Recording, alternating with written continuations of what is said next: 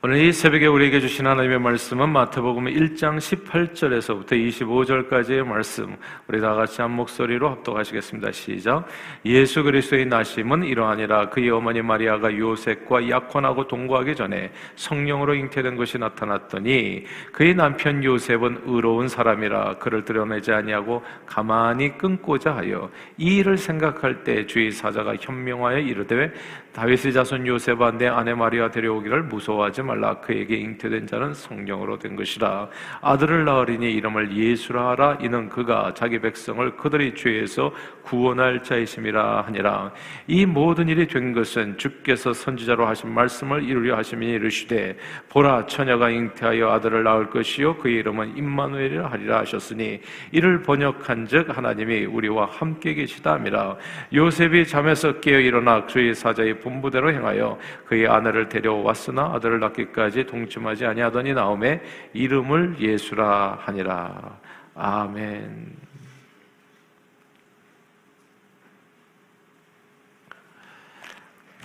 10여 아, 년전 한국에서 마이클, 마이클 샌더이라고 하는 하버드대 교수가 쓴 정의란 무엇인가라는 책이 신드롬급 인기를 끌었었습니다. 3억의 인구가 사는 미국에서는 고작 10만 부 팔린 이 정의란 무엇인가라는 책이 5천만 밖에 살지 못하는 한국에서는 무려 130만 부가 팔린 겁니다. 그리고 그가 하는 강연회에 막 그냥 사람들이 때로 몰리는 거예요. 한 번은 만 5천 명씩이나. 그리고 그는 한국 프로야구 경기에서 시구까지 하게 됩니다. 한국인들은 정말 정의에 대한 관심이 많은 것 같아요. 무엇이 정의인가? 정의가 무엇일까요? 정의는 한자로 해석하면 진리에 맞는 올바른 도리라는 뜻입니다.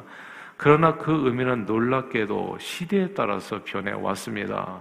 사람들 어디에 사는지, 아, 그리고 또 어떤 종류의 사람인지, 아, 뭐 기득권자인지 아니면 또 다른 그 가난한 사람인지 사람에 따라서 생각하는 정의가 다 달랐다는 것이죠.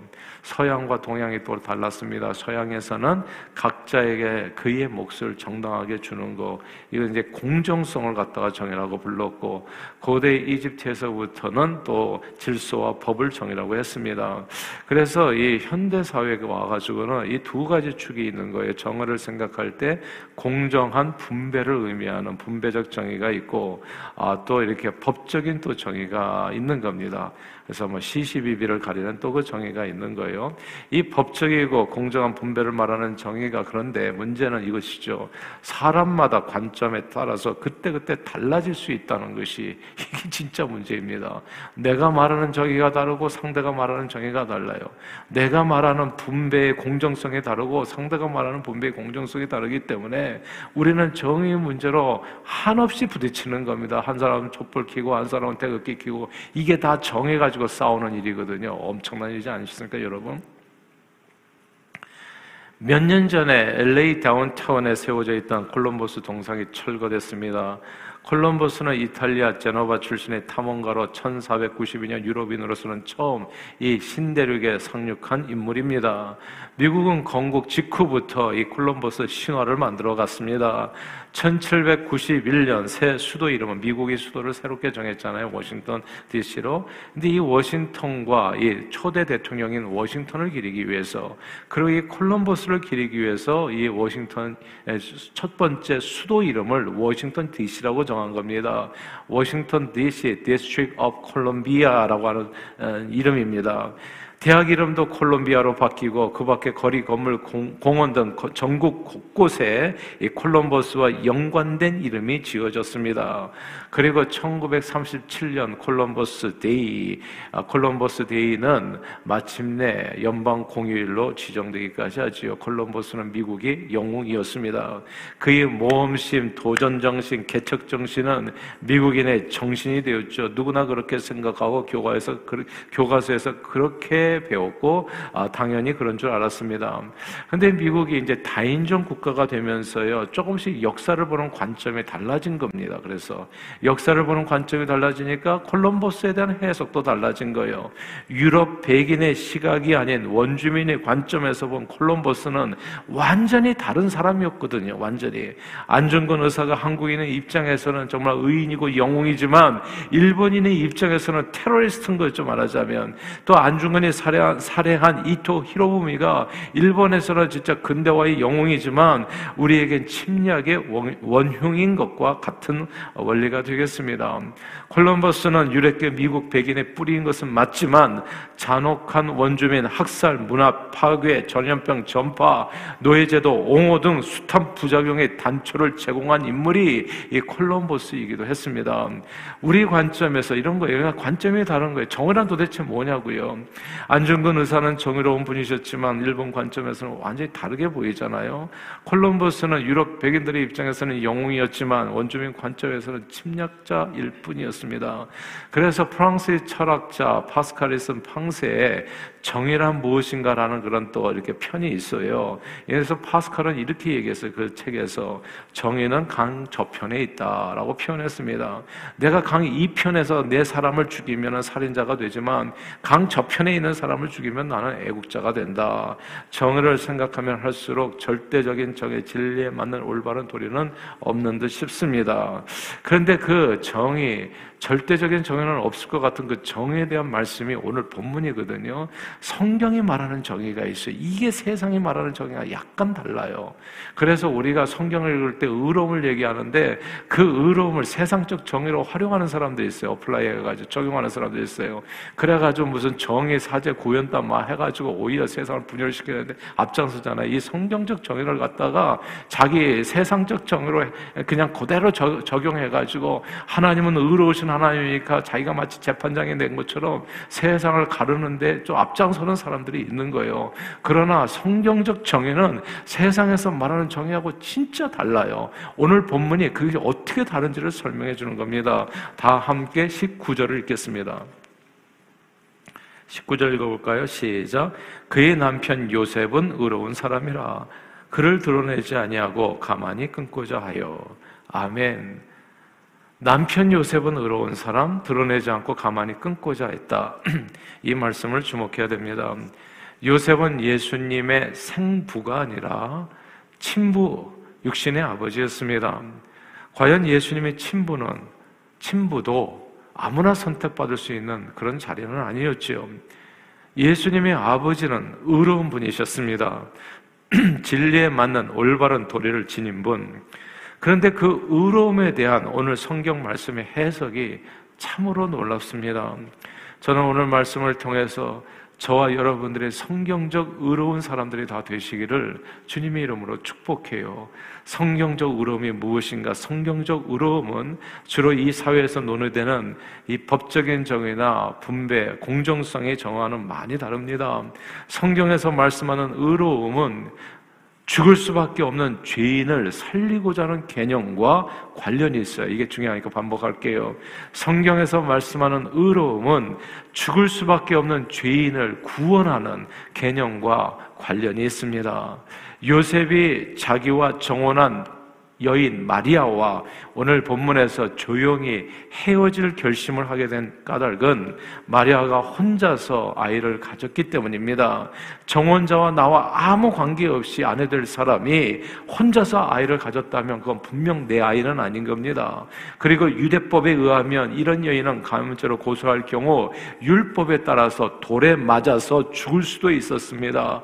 죽을 수 있는 사람을 구원하는 개념과 관련된 어, 개념이 그게 정의라는 거, 성경적 정의라는 것을 우리가 기억할 필요가 있어요. 그래서 요셉은 그 순간에 어떻게 선택을 합니까? 아내를 갖다가, 야, 야, 아내 될 사람, 이게 가늠해가지고 이렇게 됐다 하는 순간에 그 여인은 죽을 수 있어요. 예. 그 순간에 요셉은 놀랍게도 그 정원한 여인을 살리기로 선택을 합니다. 자기만 조용히 하면 돼요. 나만 조용히 하면 이 죽을 수밖에 없는 이 여인을 살릴 수 있는 겁니다. 그래서 그는 아무에게도 드러내지 않고 파원을 결심하게 되지요. 헤어질 결심을 하게 됩니다. 그리고 이런 요셉의 마음을 성경은 의롭다고 표현했습니다. 남편 요셉은 의로운 사람이라 헤어질 결심을 했다, 조용히. 예. 그래서 그 여인을 헤어지는 게 중요한 게 아니라 그 여인을 살리기로 결심했다는 거죠. 예수님의 아버지 요셉의 행동을 통해서 우리는 성경이 말하는 의로움은 늘 사람을 구원하는 것과 관련이 있다는 것을 알게 됩니다. 예수님이 의로운 사람이었잖아요. 예수님이 예수님이 십자가 상에 달려서 모든 죄인들을 용서하시고 죽어가실 때 그 아래에서 예수님의 처형 집행을 어, 지휘하고 주도했었던 로마 백부장이 이렇게 얘기합니다. 예수님이 죽는 순간까지 자기 억울함을 토로하거나 세상을 원망하거나 자기를 이렇게 힘들게 하고 막 이렇게 창으로 찌르고 했던 사람들을 막 저주하면서 죽은 것이 아니라 그 모든 사람들을 저들이 하는 것을 알지 못합니다. 용서 하시고 오히려 그들을 축복하시면서 죽어가는 모습을 보면서 그 로마 백부장이 이렇게 고백해요. 누가복음 23장 47절 말씀인데요. 백부장의 그 된 일을 보고 하나님께 영광을 돌려 이르되 이 사람은 정령 의인이었도다. 그러니까 성경적 의인이라고 하는 의미가 좀 다르다는 것을 알게 되죠. 뭐이 세상에서는 공정성, 공정하게 분변 이런 내용하고 달라요. 법을 지키고 뭐 질서를 지키고 이런 내용하고는 완전히 다른 거예요. 이 사람은 정령코 의인이었도다. 그건 용서하고 관련이 있는 개념입니다. 우리가 우리에게 죄 지은 자를 용서해 준 것처럼 우리 죄를 용서해 주시옵소서 이 개념하고 연결된 거예요. 또 오늘 본문 성, 성경적 의가 뭔가를 21절에 정확하게 이야기해요. 성경 같이 한번 보세요. 21절에 같이 한번 읽겠습니다. 시작. 아들을 낳으리니 이름을 예수라 하라. 이는 그가 자기 백성을 그들의 죄에서 구원할 자이심이라 아니라. 아멘. 이게 성경적 의인 겁니다. 의로운 아버지를 통해서 친부죠. 생부가 아니라 의로운 아버지를 통해서 태어난 예수 그리스도는 의로운 자였습니다. 근데 성경적 의라고 하는 것은 항상 생명 구원에 있는 거예요. 사람을 구원하는데 자기의 백성을 그들의 죄에서 구원할 자이십니다.